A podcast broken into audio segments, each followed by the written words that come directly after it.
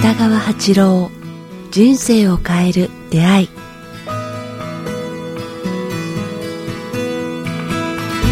いつも番組を聞いていただきありがとうございます。えこのポッドキャスト「人生を変える出会い」ではえ番組のえ継続のためにえサポーター制度をえ始めました。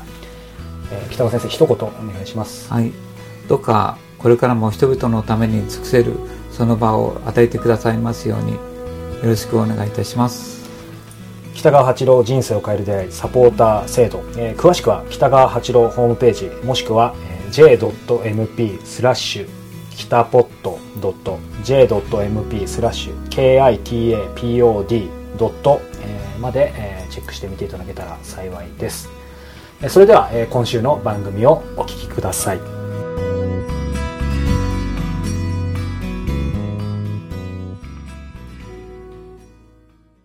こんにちは早川洋平です。こんにちは。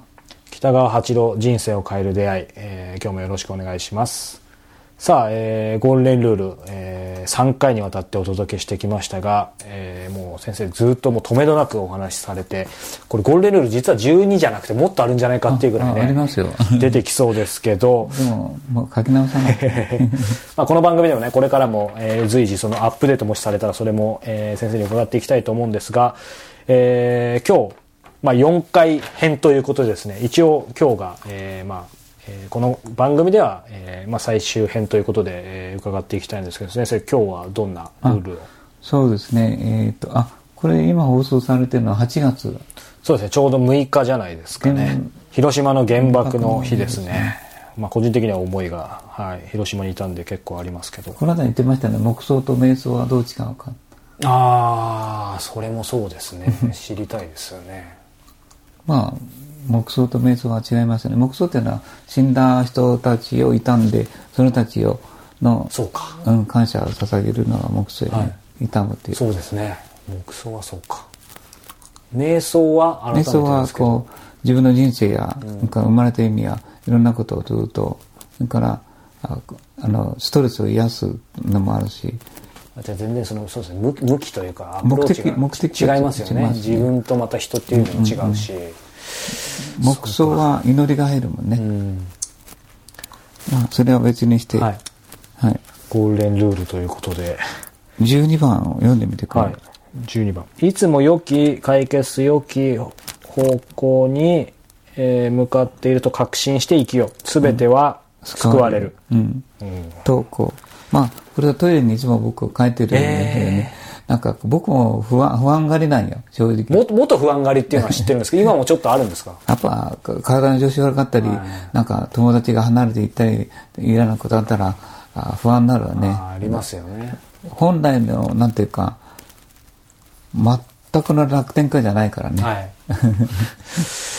なんか、ちょ、ちょっと脱線しますけど、その本来のって先生おっしゃいましたけど、なんだろう、人はその、まあ、これまで想念の話もしましたし、これ、この番組自体もそうかもしれないですけど、いろいろ変わっていくことはできるとは思うんですけど、本来の持ってるもの、まあ、ある意味そのネガティブ思考とか、そういうものって、まあ、それこそネガティブな質問の意味ではないですけど、やっぱ変わんない部分ってあります？ああ本質的に変わらないけどもだから想念を変えることができるからそういうふうにやっぱり人生を、うんうんでももともと明るい人とやっぱありますよね。ね、生まれが良かったり、なんか全くそういうことを経験なかったり、なんか生まれつきに山根っていう犬、山根、はい、もう何回も番組出てますし、僕もお目にかかってます。山山根みたいに落ち込まない人世の中にやっぱ何人かいるんよね。羨ましいです山根さんとか福田さんとかね。名前全部言っちゃってますけどね。はいいいいいよはい いいことですからね。本当になんかね、それからあの、あの旅館のおかみさんね、はい。はい。ま、80歳に見えないもんね。はい。はい。名前は出しませんが。70、60ぐらいしかない。明るくて。根っからのいらっしゃいますよおね。私は落ち込まない言ってるもんそして寝れないことはかかってないどんな時でも寝れるとか言って80にしてもすごいですよね。まあでもやっぱ元気ですよね。元気明るくてひょうひょうとしててねうんとらわれないからそうですね。なんか山根もそうやねんでも僕らはちょっとほらはい。一般的な心配性そうですね。はい。まあそんな、ね、人だからこそですよもそ。そうそう。か考え方と想念とあれで人生が変えられるっていうことは、だから、そうですね。そこがポイントですよね、うん、そこでこのいつも良き解決と良き方向に向かっていると確信して生きる。全ては救われる。いや山根とかそのあの旅館のおかみさんは根本的にこの人生はうまくいくと思ってるとこあるんや信頼しというか、ね、してますよね。信じてますよね、うん100%自分はこうあのそういう方向の苦しい方向に行かない、自分の人生は何か神に守られているっていう確信がある人がいるんよね。落ち込まない人がいるんよ、時々落ち込んでもあもうあ大丈夫こんなことにくよくしてたらいけんとすぐ切り替えられる人。どうやなくて落ち込んだらあいつまでもこれはどうなるんやろこの先の不安であれも悪くなったらどうしようこれも悪くなったらどうしよう、あどんどんどんどん悪くなる最低やんっていう思う人もいるんよねこう。ほとんどの人が大体そっちなんよ。はい。だからこそ変えられるってことだかですよね。らこそ一番最後に持ってきたよね。うん。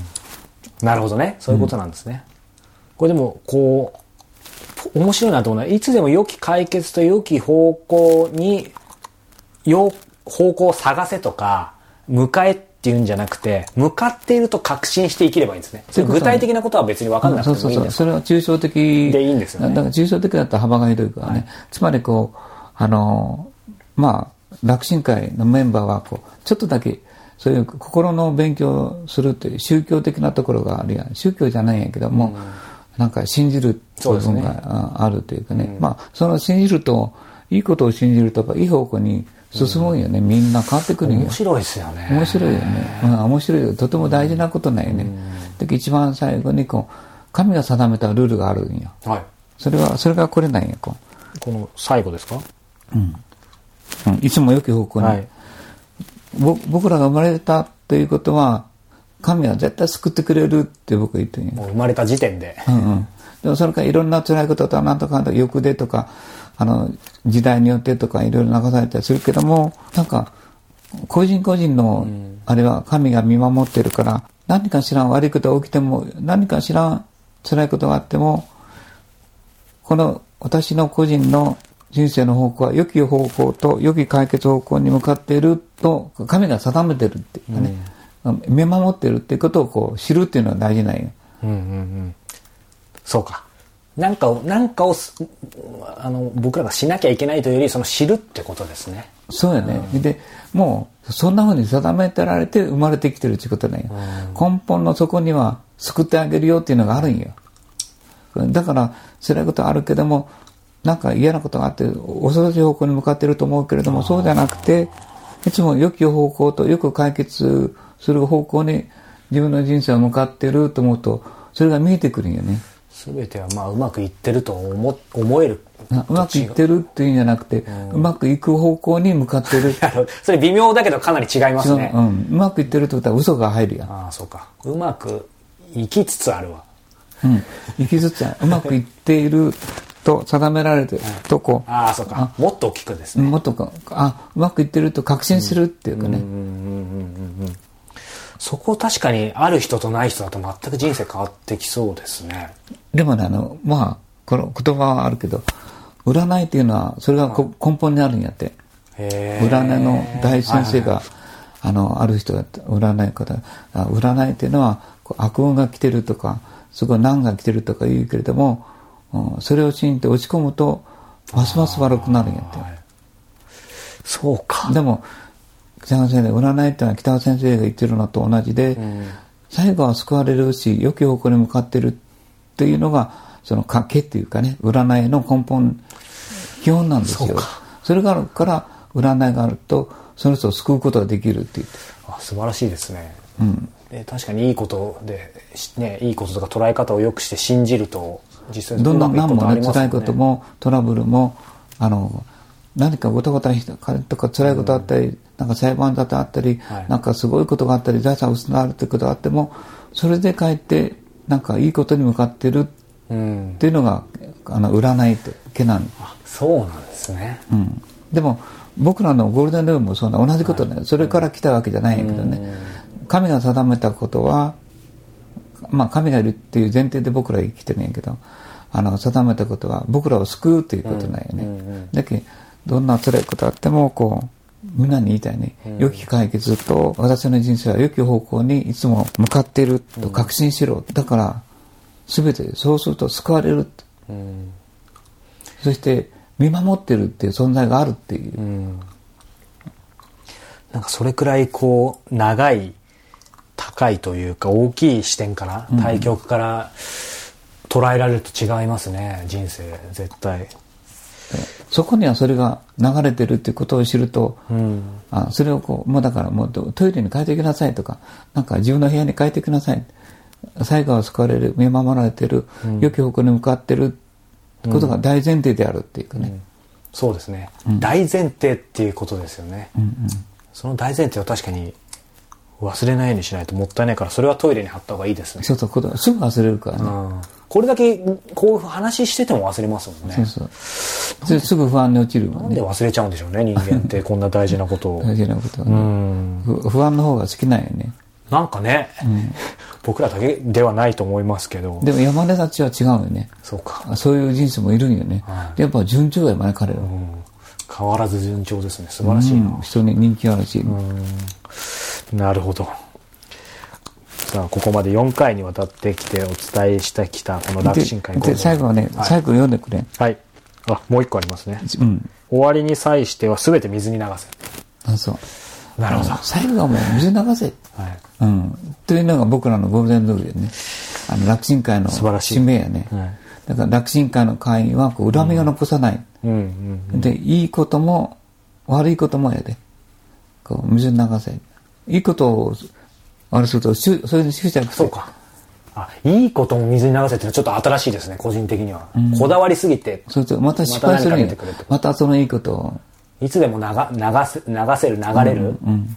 なんか成功、成功したことを思うと、まね。たせ成功体験で時代が変わったのに、または何か変わったのに気がつかずに、またその成功体験を追い前かこれでできたからとうん、追いかけてしまう。あそこで儲けたから、もう一回やってみようと思ったら、いや、お前も時代が変わって、そのこと、その時代はやってこないよ。うん。